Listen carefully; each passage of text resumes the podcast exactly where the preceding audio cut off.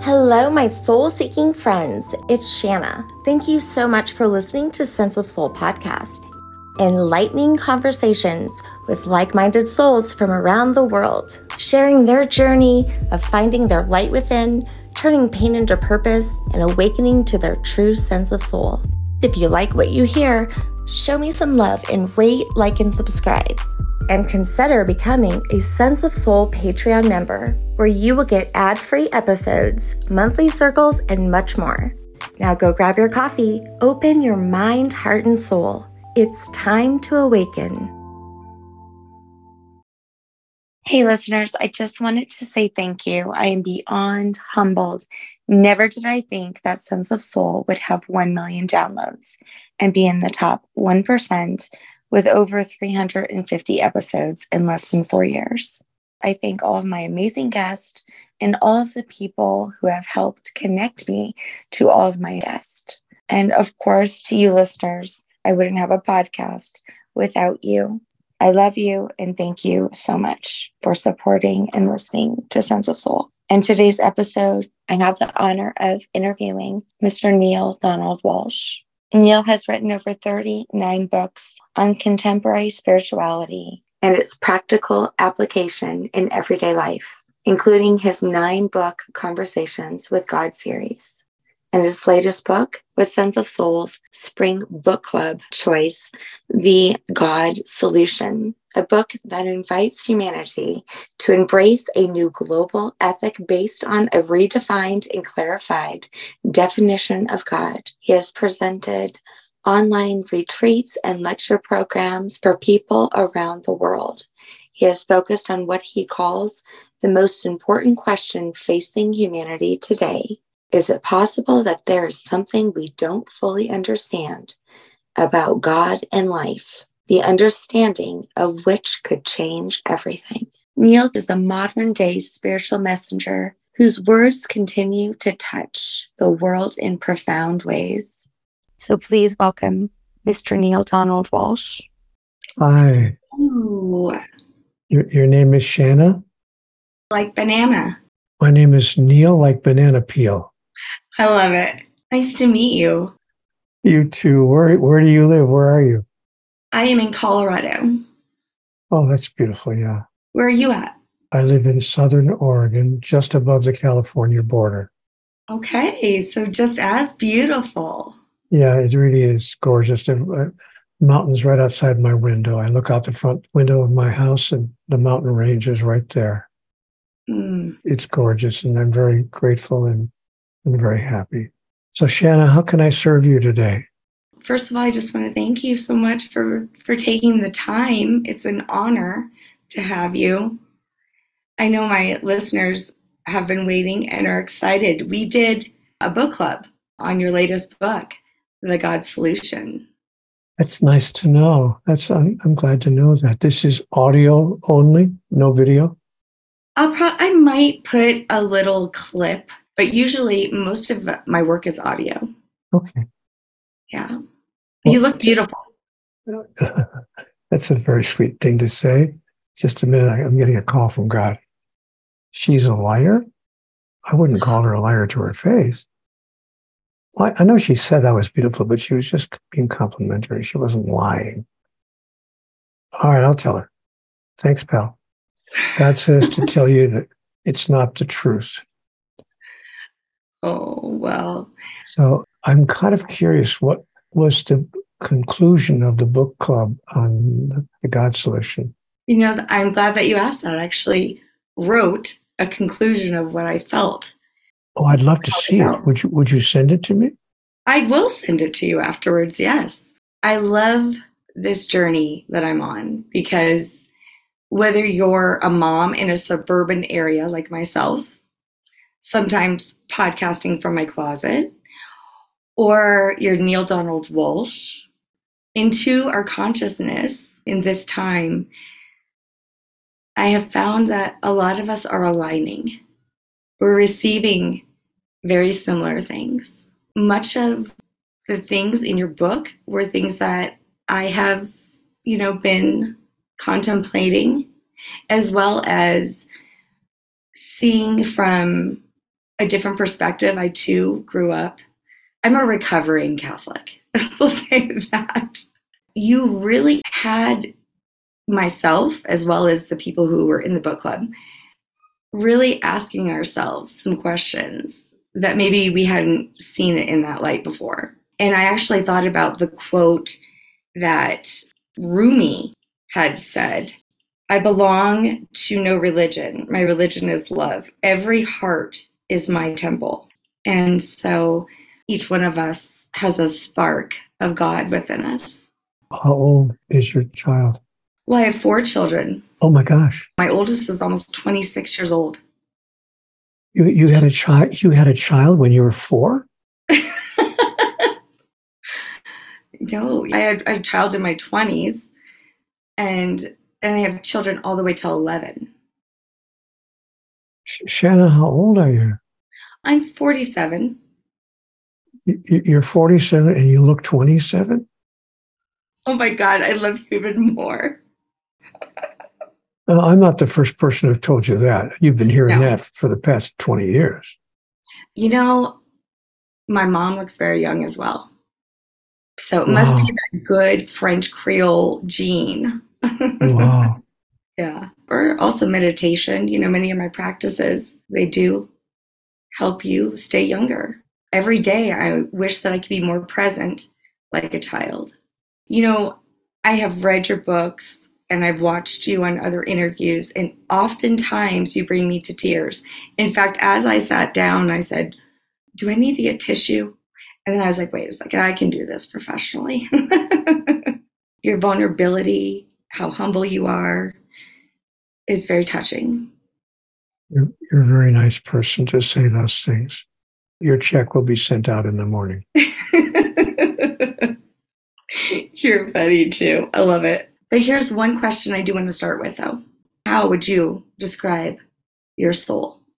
A work in progress. yeah. Number, number one, an element of the essential essence. I would describe my soul as an individuation of divinity. I would describe my soul as an entity yearning to not simply know, but to demonstrate, to express who I really am. And an entity that has not so far achieved my goal, but is working toward it and hopes to get closer before the end of this particular lifetime. I would describe my soul as a spiritual entity as well that's experienced many lifetimes, I mean hundreds of lifetimes, as have most of our souls. And I would describe my soul as an entity wishing that it could be more of what it knows itself to be, but has found a challenge in stepping into the fullness of that. You know, Shanna, I have come to a place where I admire beyond description those souls among us who have achieved not only an awareness and understanding, a consciousness, if you please, of who they are, but who have actually stepped into the living of it on a day to day basis. I knew such a man in, in my life. His name was Thich Nhat Hanh. He has uh, since celebrated his continuation day, but I met Thich Nhat Hanh a number of times when we spoke at the same conference together. He was one of the speakers, I was one of the speakers. So we got to become acquainted. But I knew as soon as he walked into the room, oh my gosh, something extraordinary has just happened. Just with his entry into the room, because of the energy that he brought with him. And uh, I made a declaration then that maybe, maybe I could one day get close to bringing that kind of energy into the room uh, when I move into such a space. You know, there's a wonderful statement in a book called A Course in Miracles. And the statement is You have come to the room to heal the room. You have come to this space to heal this space. There's no other reason for you to be here. Thich Nhat Hanh lived that message. And so he's one of two or three people, not 12 or 15 or 20, but one of two or three that I have met in my life that have actually ex- exemplified their true identity as singularizations of the singularity. So, how would I describe my soul? I would describe my soul as a work in progress, wishing to be further down the line than I am, but happy to have made it thus far. No complaints, no sadness, just a yearning to be even more expressive of who I really am. That was beautiful. So genuine. So true about Thich Nhat Hanh. He's one of my greatest teachers. I can't even imagine being in his presence. It was a glorious experience, and I experienced it more than once. We tended to be invited to many of the same kinds of conferences. So we, we, would be on the speaker's rostrum, you know, for mm-hmm. various events and we would meet in the speaker's lounge, or we would meet, you know, uh, in the little what they called the green room between between our sessions. Often he would go first, and then I would have to follow him, and I would make a joke with my audience. You know, this is impossible. There's no way in the world that I can follow Thich Nhat Hanh. So, and I couldn't easily because he's just an extraordinary, blessed, wonderful, loving, caring, soft, gentle, compassionate, deeply understanding human being. Mm. And as you are too, I mean, I, in your presence right now, I mean, and like I said, with Nhat Hanh, I would get emotional too, listening to him. It's the energy, it's love that you and Nhat Hanh have so willingly given the world that honestly, man really screwed up when it came to how they spoke on behalf of God for all these thousands of years. They've tried their best to explain the inexplicable in human terms. It's like a drop of water trying to describe the ocean. True. Very, very difficult. And they've they've done their best. I've often made the statement, Shanna, that religions are not bad. They're simply incomplete. There simply is more to know on this subject.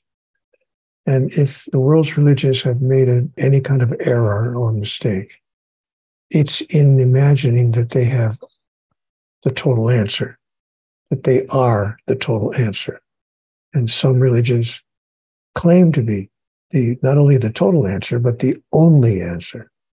That is, either you belong to that religion or you're going to hell.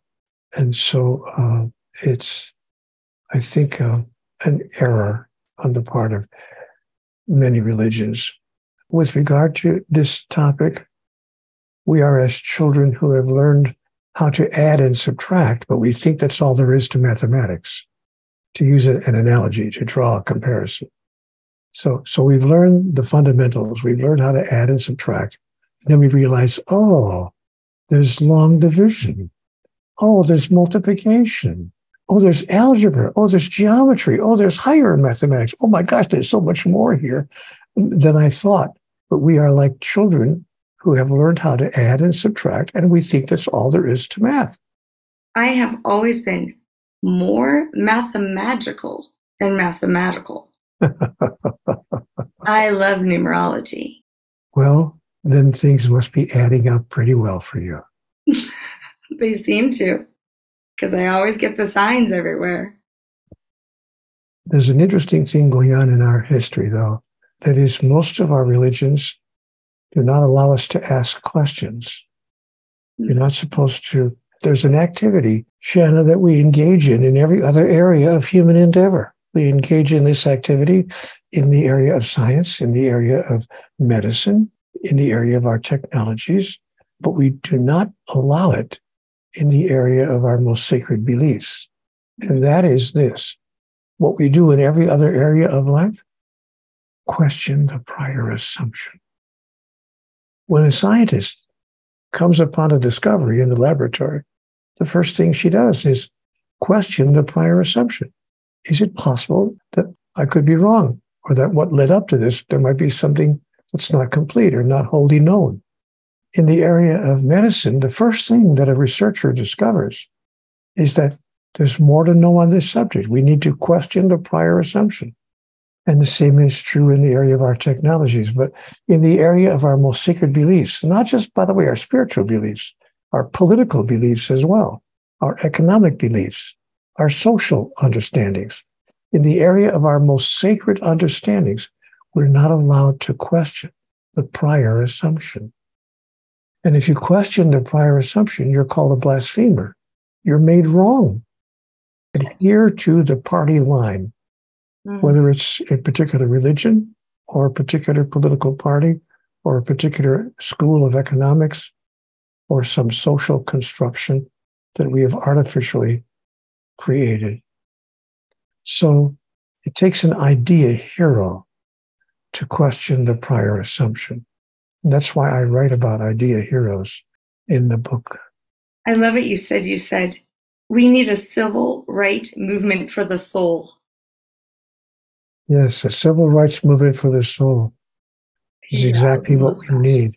Seriously. I also love something that you said that God made us in his image, but have we in return created God in our image?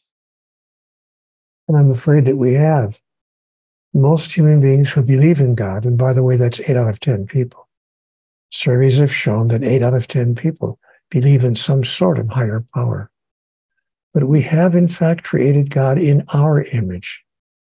We think that God is judgmental, condemning, punishing, easily angered, you know, vengeful. You imagine that God is just like us. And we also think that God loves us with conditions. That, you know, I love you if. We believe in I love you if kind of God. And we can't imagine loving each other the way God loves us because God loves us with a perfect love that needs nothing in return, that expects nothing in return, that requires nothing in return, that even hopes for nothing in return. Why? Because, of course, God is the all of everything and needs nothing. So if we could enter our relationships with each other we can't even treat the person on the pillow next to us in that way. Oh, yes, I will love you without needing anything in return, without even hoping for anything in return. I love you just because of who and what you are, not because of what I can get out of it. Because if I love you because of what I can get out of it, then I'm not loving you at all. I'm loving me, simply using you yeah. as a way of loving myself. But when I love you without needing anything in return, without asking anything in return, without requiring, certainly never requiring anything in return, then I've discovered the basis of pure love, which is how God loves us. I could, of course, be wrong about all of that, but I don't think so. I want to share this story that while we've been reading your book, over the past month and discussing it. I had cleaned the house like all day. And my daughter, she took a bowl of um, cereal into the living room. She's 11. And she spilled it and she had cereal all over, milk all over. And of course, I'm like, ah, oh, you know, I reacted not too harshly, but, you know, i'm cleaning it up with her and she's crying hysterically. And I'm like, it's okay. And I said, have you ever heard, don't cry over spilled milk? And I said, Kinsley, it's fine. She says, but you cleaned all day long, mommy. I'm so sorry. You know, I just hugged her and, and I said, you spilled milk. It was a mistake. We cleaned it up. But I'm not mad at you. I still love you. And I explained to her in that moment that it was unconditional love. I said, This is what that is. And the reason why I did, though, was because I was reading your book and I had been reminded of that. So thank you. So glad if messages that have been sent to our community of humans has served you in such a beneficial way. It's important for me to let our audience know that those aren't my messages. This is not my wisdom. This is not my clarity. I've simply taken dictation. I'm like a good secretary. I've taken dictation. And so, what I have done in my writing is to share what God has shared with me. But I'm happy to know that the messages that God has given to me to share have brought benefit to your life. Thank you for telling me that. It makes me feel good. Yeah. A moment like that, you could even make or break a kid, right? Absolutely. Yes. Yeah. I mean, I did have beautiful examples of, you know, forgiveness and love and unconditional love. My mama in Louisiana, we have mamas, right? She was that. I remember she taught me how to do the rosary and we prayed and prayed and every day asking God to forgive us. I was a pretty good little girl because I was afraid, if anything. I didn't want to be bad. You know, I don't want to be damned to hell or punished. You say that God will never forgive us in your book. No. Can you talk about that? God will never forgive you for anything. And when I'm invited to give talks in churches, I usually scandalize the congregation because I do stand up there in the pulpit and I say that. I say, Thank you for having me here. It's wonderful to share this time with you. And I've come to tell you that God will never forgive you for anything. And people's eyes cross in the front row, they go out of their mind. Yeah. How, how can you say such a thing? And then I have to explain to them nothing that you could do and I mean nothing. N O T H I N G. Let me spell it out for you. Nothing that you could do could ever hurt, anger, injure, frustrate, or damage God in any way. It's simply impossible. Any more than you could be frustrated, angered, or damaged in any way by a six month old child.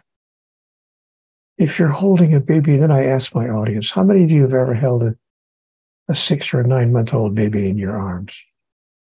At least once in your life. And almost every hand in the audience goes up. Even those who are not mothers and not, not parents have had the experience of holding maybe a relative's child or a grandchild, say someone's child, in their in their arms. I say, okay, now imagine that you're holding this seven month old baby in your arms. Picture of perfection, just the beauty and the wonder and the glory of that perfect being. And then the child has an unfortunate biological accident. What do you say to the child? Oh, that's okay. I forgive you.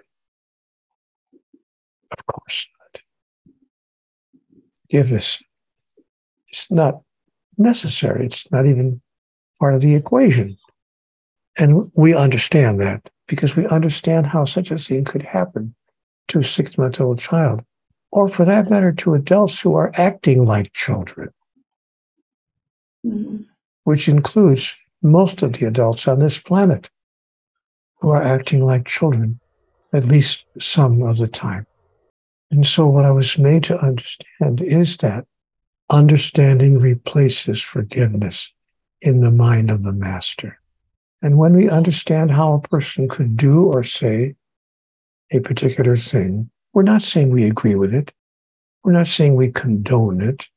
We're not saying we hope they repeat it. We are saying we understand it. Ah, I understand how you could be thinking, saying, or doing such a thing. And understanding replaces forgiveness in the mind of the master. Speaking of the Catholic background, I too was born and raised a Catholic, and I'm grateful for it. I'm so grateful for my Catholic upbringing because it may not have given me all the answers, but it at least brought to me an awareness that there's this thing called God and yeah. that there's more going on here than meets the eye. And it brought me a deep awareness of that, which children who are raised in a completely atheistic environment may not have an awareness of. And they have to start from scratch in their own understanding of a higher power. So at least I wasn't starting from scratch. At least I had an awareness that, ah, there's more going on here than meets the eye. Wow. Or as, as Shakespeare so beautifully put it in Hamlet, there are more things in heaven and earth, Horatio, than are dreamt of in your philosophy. Well, thank you for saying that because I've been angry. Anger is okay. Anger is one of the seven natural emotions. And so anger is totally okay.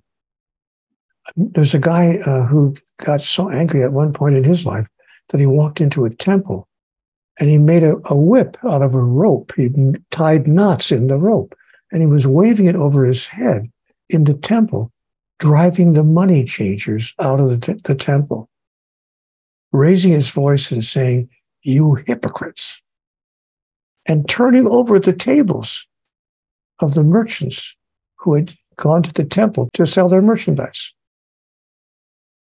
Uh, I forgot his name, but he's a fairly well known person in history uh, who actually had moments of his own anger. So, anger is a natural expression.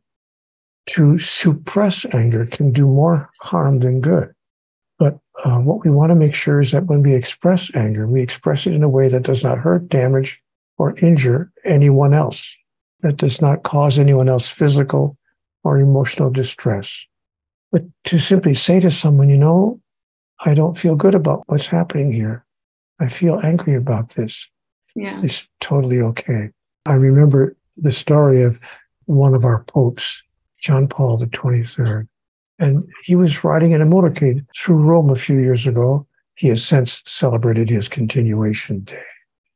But he he was riding through uh, Rome a, in a motorcade, waving to the crowd, and some guy stepped out of, out of the crowd and shot him six times. Not once or twice, but six times. And all of the bullets hit him the man was apparently a good marksman because none of the shots missed the Pope. He was riddled with bullet holes from top to bottom. He, of course, survived amazingly.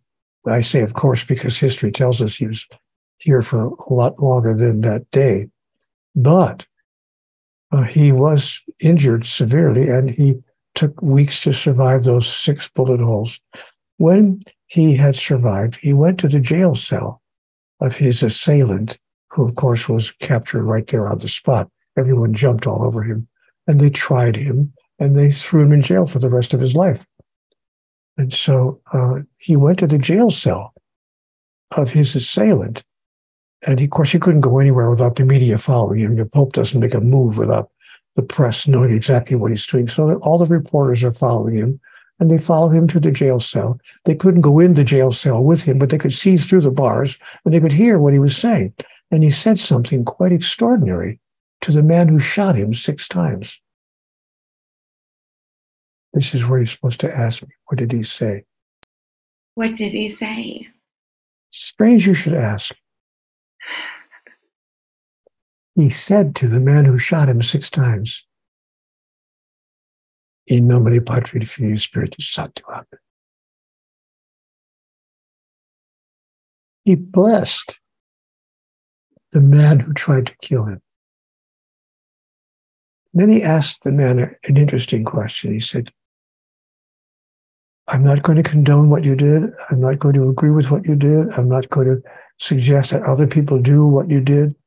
But can you tell me why you did it? I'm simply curious. Why would you want to shoot the Pope? And he said, It's easy. He said, Your church has done more to damage or injure or harm my religion than any other single human institution in the history of our world.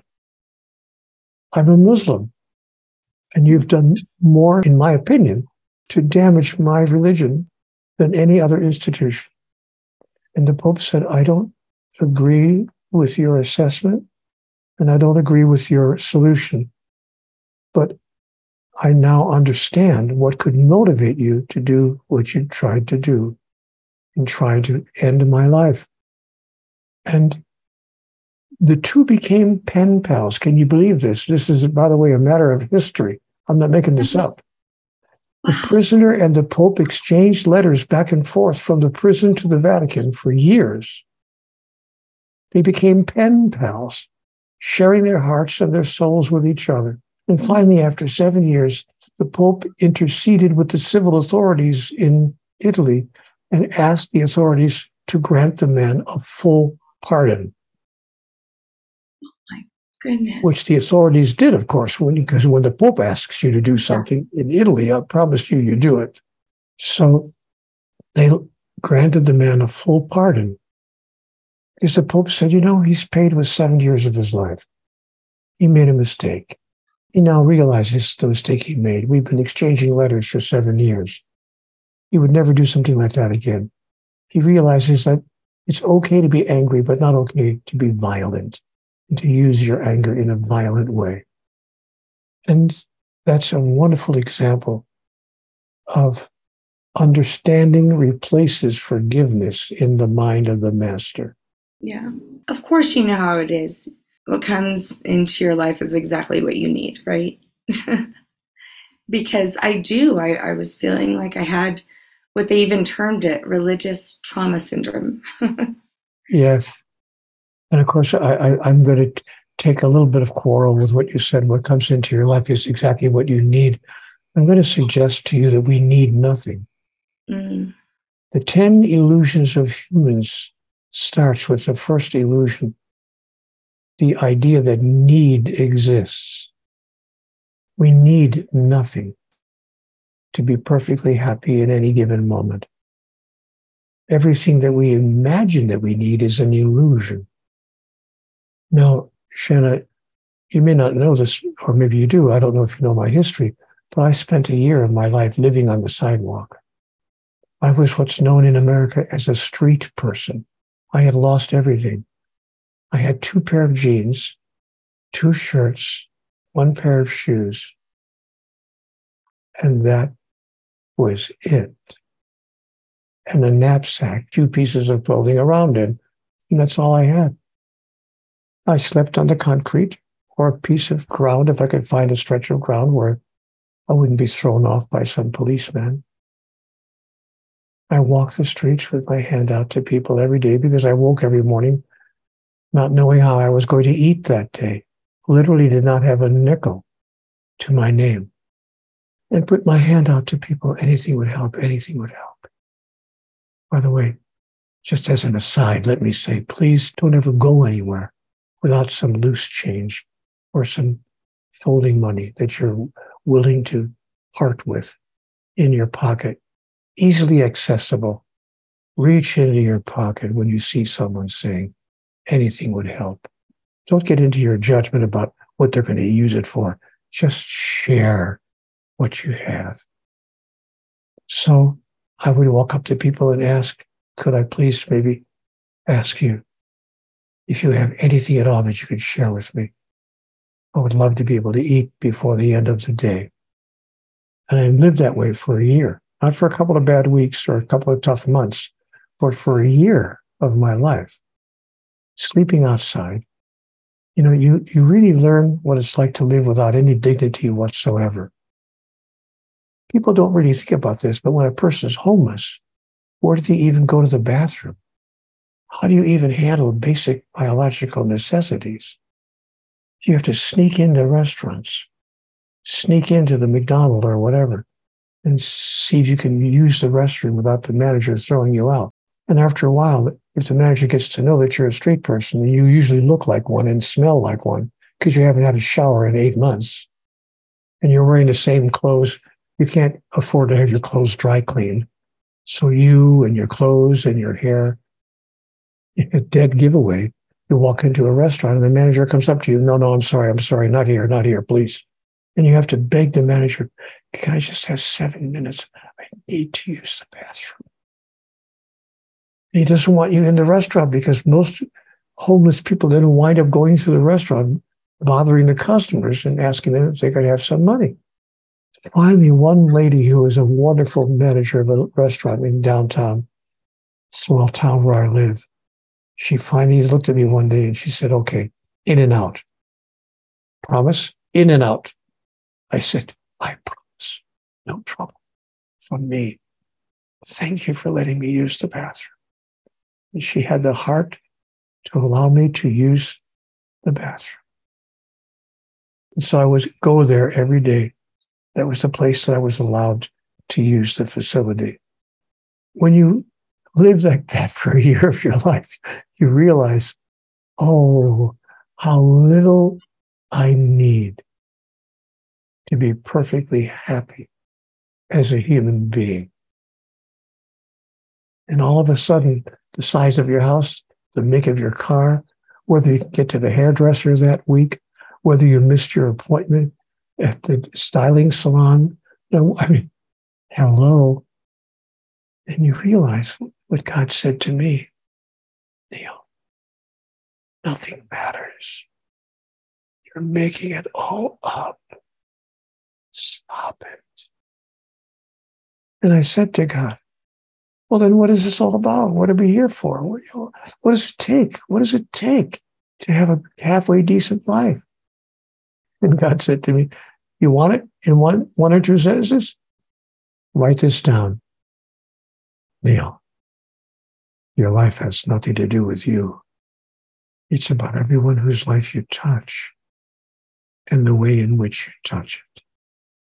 When you understand that, you will realize that in the largest sense, your life does have something to do with you for the most extraordinary reason.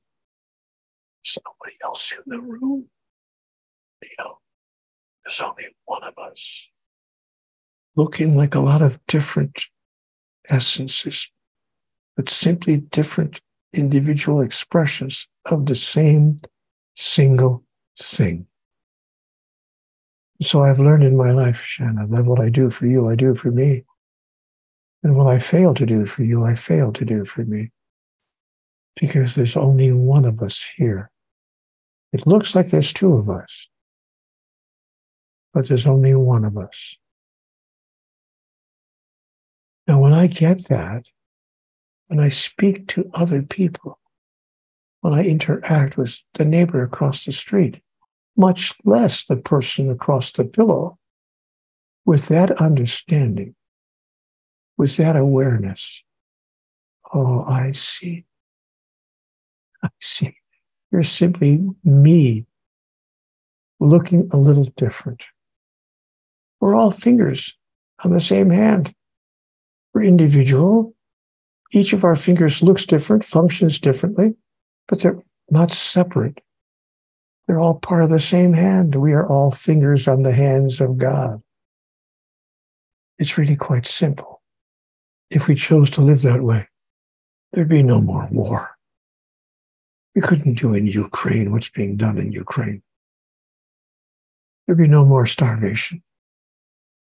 We couldn't be a civilization where 653 children die of starvation every hour every hour of every day on this planet while we throw away enough food in the restaurants of Los Angeles and New York than would be needed to feed an entire village for a week.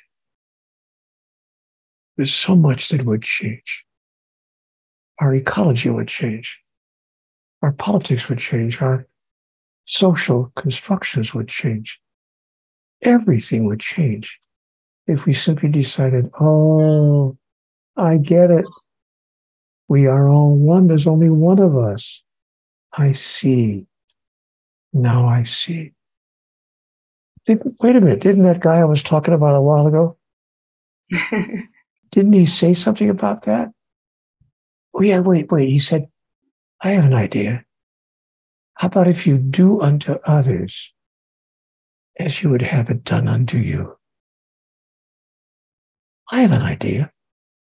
Bless, bless, bless your enemies and pray for those who persecute you and do good to those who would do you evil. And when a man slaps you on the right cheek, turn and offer him your left. And when a man steals your coat, offer him your shirt as well. And when a man demands that you walk one mile with him, go with him twain. And raise not your fist to heaven, and curse the darkness not, but be a light unto the darkness that you might know who you really are. And that all those whose lives you touch will know who they really are as well. Of course, I could be wrong about all of this. I don't think so. I was wrong about one thing that I was going to try not to cry during this interview. It's not even something we don't know. Have we forgotten? That's the extraordinary thing about all of this. All of us know all of this. Nobody's slapping their forehead with the palm of their hand going, My God, I never even thought about something like that. Everyone understands this perfectly. But we live in fear. What would happen if we actually lived that way? So we have to remove the fear from our lives. False evidence appearing real. F E A R. And seek understanding. Yeah. Help me understand why you would do or say such a thing. It's really very simple. You know, for some time, I had the hardest time saying the word God, praying to source or this energy. Why am I afraid of this word? There's a lot of people who are uncomfortable with the word God. Why is that? Well, I think we have a, a false notion of who and what God is. You know, as I mentioned earlier, eight out of 10 people on the planet are surveys. I'm not making this number up. They've taken sociological surveys across the, the planet in every country of the world. And we've discovered that eight out of 10 people, as I mentioned earlier, believe in some kind of higher power. But it's not whether we believe in a higher power, it's what we believe about that higher power. So the reason that people have, that so many people have a challenge and difficulty with the word God is that we think, number one, uh, that God is judgmental, condemning, and punishing. That this is how God shows love for us. Number two, we imagine that God is exclusivist, that God says, No, I, I am an exclusive God. And in order to get into my club, you have to say the magic word and and so uh, you have to be a member of this religion or that cult or that organization or whatever and that, that's the only way you can be on my good or in be in my good graces and number three many people have a problem with the word god especially some ladies might have a particular problem because we think that god has a penis and when i brought up uh, in, in an audience a few years ago that god has a vagina the place went crazy they couldn't they couldn't believe it and I said, Well, God also has a penis. It, we keep trying to make God a certain way. Oh, by the way, not only does God have a certain gender, we tell each other, but also a certain race. Can you imagine telling people that God is black or that God has skin that's a little bit different or that God speaks with an accent? that God has a, a, dialogue, that God belongs to a certain nationality. We keep trying to put God into a pigeonhole So, of course, people have a difficulty with the word God because the human species has pigeonholed God in a way that their culture and their upbringing has taught them to. So, and most of the world's religions, if not all that I know of, actually think of God as male. Yeah. Yeah, Father God, our Father who art in heaven. However, the mother is always the creator. She's the creatrix. Isn't that interesting? We have to change our definition of God. What if we decided that God was neither male nor female, neither black nor white, neither old nor young, neither this nationality nor that nationality? You know, what if we decided that God was all of it and none of it in particular? So, my understanding is that God is an essential essence, simply an energetic expression that can take any form it chooses to take, and any form that it believes would help us to understand who and what it is. But the essential essence, the basic energetic that we call God, in my view, is simply pure love. The energy that we feel as pure love. The love that needs, asks, expects, and demands nothing in return. And that's the God solution. To simply treat everyone else in that way. And the reason it's so hard for us to do that is because we think there's something to lose. What have I got to lose if I treat the other person in this wonderful way? Sooner or later, it's going to come back to hurt me. Only when you think you have nothing to lose. You know, I, I realized that that's the benefit I could have derived out of living on the street for a year. After a year on the sidewalk, I realized I have nothing to lose. And if you don't think that will alter your belief system, I promise you that it will. And so I decided, what if I chose to simply love everybody without limitation, without condition? What if I had nothing to lose? And that brought me to a place of understanding what pure love is really about. When you realize you have nothing to lose, everything to gain. The feeling of love flowing through you to another is all the reward you need if you need a reward at all. It's really quite simple. I have two dogs. Two dogs in my life. You know what? I can't get enough of them. I can't get enough of them. I want them in my lap. I want them hugging. I want to, I want to give them squeezes. I want to give them pets all the time. But I feel the same way about my beloved wife. I can't get enough of her. I say to her, I can't get enough of you. She says, Well, try.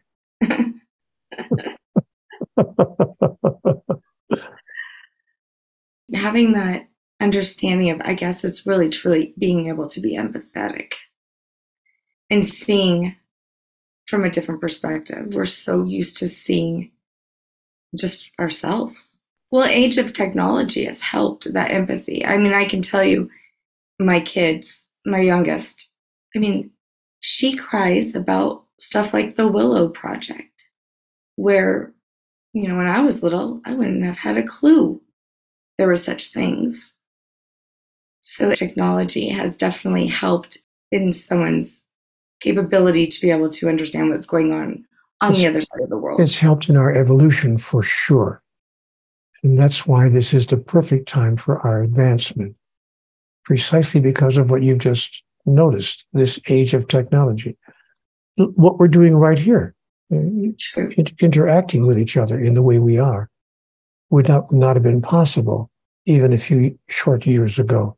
So we now have the, uh, the ability to get the word out, to share the highest truth with the highest number of people in the fastest way possible. We didn't have that ability just a few short years ago, but now we do. So everyone who's listening to this program can decide to become part of that process, to be an idea hero and to send a new idea about God, about life, and about who we are to each other in the wide variety of ways that today's technology provides, including just a simple interaction with another human being. Yes. A couple of years ago, I was walking down the street to my car. I had just left a coffee shop, and there was a policeman putting a ticket on my car. I overstayed my parking limit time, you know. And I said, Officer, could I talk to you for a minute? He said, Yeah. I'm sure he thought I was going to give him a ration for putting a ticket on my car and ask him to, to tear it up and throw it away. But I didn't. I said, You know what? I walked over to him and I said, I just want to tell you something. I'm sure that each morning before you leave the house, when you put that shirt on and that blue coat on, and you put that little silver piece of metal, you pin it on your shirt. You're making a promise. You're saying to yourself, if need comes to shove and I have to do it, nothing will stop me from getting between anyone I meet on the street and any harm that could come to them. I will stand between you and any harm that could come to you, no matter what that could be. That's what I will do. I looked at this policeman and I said, I am not unaware of the silent promise that you make. And I want you to know how much that means to me and how much I appreciate you for making that kind of a promise. He looked up at me and pulled the ticket out from underneath the windshield wiper. And I said, No, no, no, no, no, no, please don't do that. I didn't say that to get you to tear up my ticket. Please put it right back. You're simply doing your job. I, I stayed past the time limit on my parking meter. This is what you're supposed to be doing. I didn't say that to get you to tear my ticket up. I said it so you could say, ah, that's the ticket.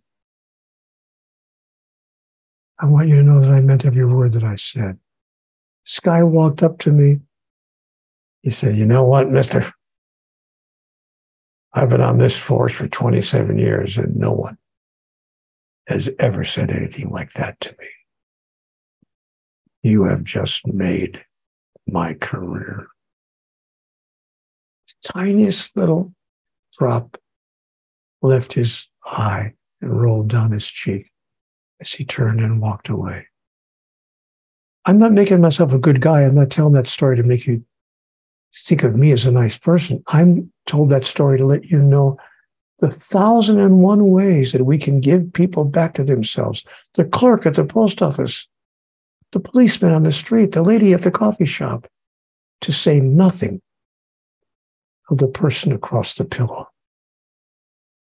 What have you said today to anyone that gives people back to themselves and allows them to think that they were right when they were seven and thought that they were so special? So, when you tell people you were right when you were seven, you have sent them to heaven. I should have brought the tissue. I yesterday I had I'm a massage therapist just once a week. And I had a nurse and a teacher. And I left there so happy. I said, How lucky am I that I got to make them feel good and provide a safe space of relaxation for people like them. Felt so good. My wife is a massage therapist. Is she? When I met her, she was working seven, you know, five days a week. It was her full time job as a massage therapist. She had a wonderful practice in town. And then when I found out that she was a masseuse, then I did, of course, book some time with her. Any excuse to take off my clothes yeah. with yeah. her. And a week later, we got married. Oh, wow. Yeah, it was a lovely, sweet experience. We had known each other just a very short period of time. Mm-hmm. We were on our second date. We were driving down the road to go to see a play. And she was, looked at me from the passenger seat and said, You know what? I think we should be married. And I looked at her and I said, You don't want to say that to me twice. she said, No, I'm serious. I think we should be married. Mm-hmm. We have the same thoughts about things, the same philosophy, the same spiritual understanding. We even like the same food, I've discovered. We like the same music. I mean, anybody who likes Bing Crosby can't be all bad. Mm-hmm.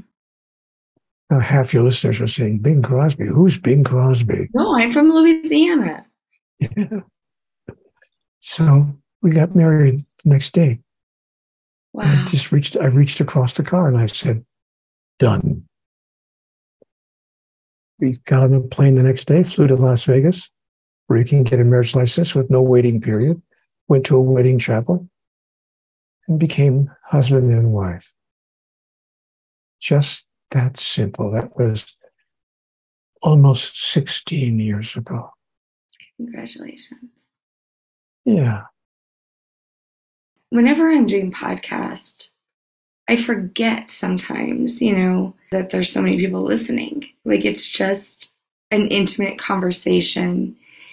And if I do think about someone listening, it's usually like one or two people, like, oh, I hope this person's listening because, you know, this is for them. Or this is actually a special week. I mean, not only do I have you on, which thank you, but to hit 1 million downloads, which is an accomplishment for a podcast. And I would say so. Yeah, I'm proud of myself. Wow. Wow. When do I get to come back on your show? Whenever you want. You okay. can be a co-host if you want. okay, ladies and gentlemen, I'll be on the show again every day for the next month and a half because uh, I'm going to be the co-host of Sense of the Soul. That would be amazing. I think you truly have a sense of soul. Maybe, well, you know, you've had conversations with some pretty high up people. yeah, I have. And we all have.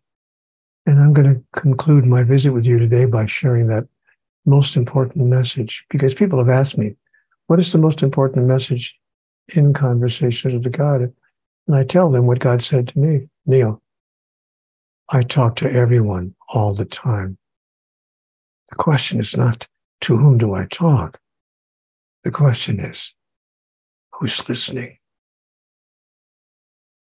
But we call it something else. Most people call it a hunch, an epiphany, or women's intuition, or you know, a psychic hit. We give it some other name. We don't dare call it a conversation with God because we don't want to be ridiculed and made small or made wrong. So we call it something else. But God is talking to all of us all the time, and I simply called it exactly what it is a conversation with God. I didn't sit down to write a book mm-hmm. and, and, and, think to myself, I'll call it conversation with God. That's not what happened. I was having a very sacred, very personal, private experience. Never thought anyone would ever see what I was writing on my yellow legal pad. But I was told in the conversation, you will make of this one day a book and it will be accessed by many people. And you know what I thought? That's not going to happen. There's not a publisher in the country who's going to say, hey, stop the presses, hold everything. I got a guy here who's talking to God. Nobody's going to publish this book. You know, nobody's going to put this out as if it were. So I thought, I'm going to, I've got you now. I've got you. I'm going to actually send it to a couple of publishers just to see what would happen. Because if it does get published, which is not going to happen, I mean, really, nobody's going to publish a book because a guy says he's talking to God. But if it does happen, and if it is accessed by many people, then I will know that it's true, that what's happening is exactly what's happening and exactly what I'm saying. So I did send it to two or three small publishers. I didn't send it to Random House or Simon and Schuster, the bigger publishers. I just sent it to a couple of small publishers, mm-hmm. and who put out five or eight books a year. And one of them said, "We're going to put this book out. We like it." And I thought, well, my, this is, it's amazing. If this book sells 500 copies, it'll be a lot. And it didn't, it didn't sell 500 copies. It only sold 15 million in 37 languages. Not bragging, just saying. So I've learned to listen when the still small voice within is speaking. And that's what I would leave as my closing statement to everybody else. God talks to everyone all the time. It's not a question of to whom is God talking. The question is, who's listening? Right. I love that. And I just adore you. Thank you so much for this time. I really appreciate it. Thank you again for your vulnerability. I think that is one thing that does help people come together is just being honest and real. And you have definitely done that in all of your work. You're very kind to say those things and to recognize that. And I appreciate those sweet words shared with me. And thank you for the invitation and the opportunity to be here with you. Mm. I've learned so much you have really been a huge part of my journey and so many others. So thank you. Can you tell everybody where they can find you? Sure. They can just go to cwgconnect.com. CWG, of course, stands for Conversations with God. So they just go to cwgconnect.com and there they can find me and all sorts of wonderful resources, including a, a platform called Ask Neale where they can ask me any question they'd like to ask. And I go there three times a day to see what people are asking me, and I give them the best answer that I can provide. Wonderful. No more books coming out? Oh, yes. I have a book coming out in November called God Talk.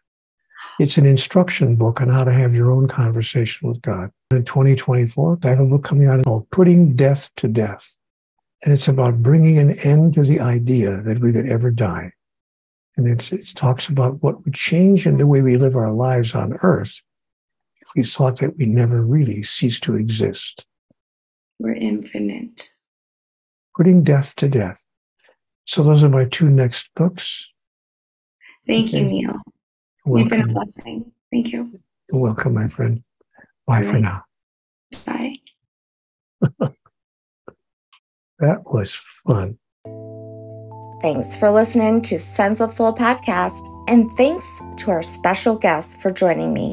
If you want more of Sense of Soul, check out my website at www.mysenseofsoul.com, where you can work with me one on one or help support Sense of Soul podcast by donating to my coffee fund. Thanks for listening.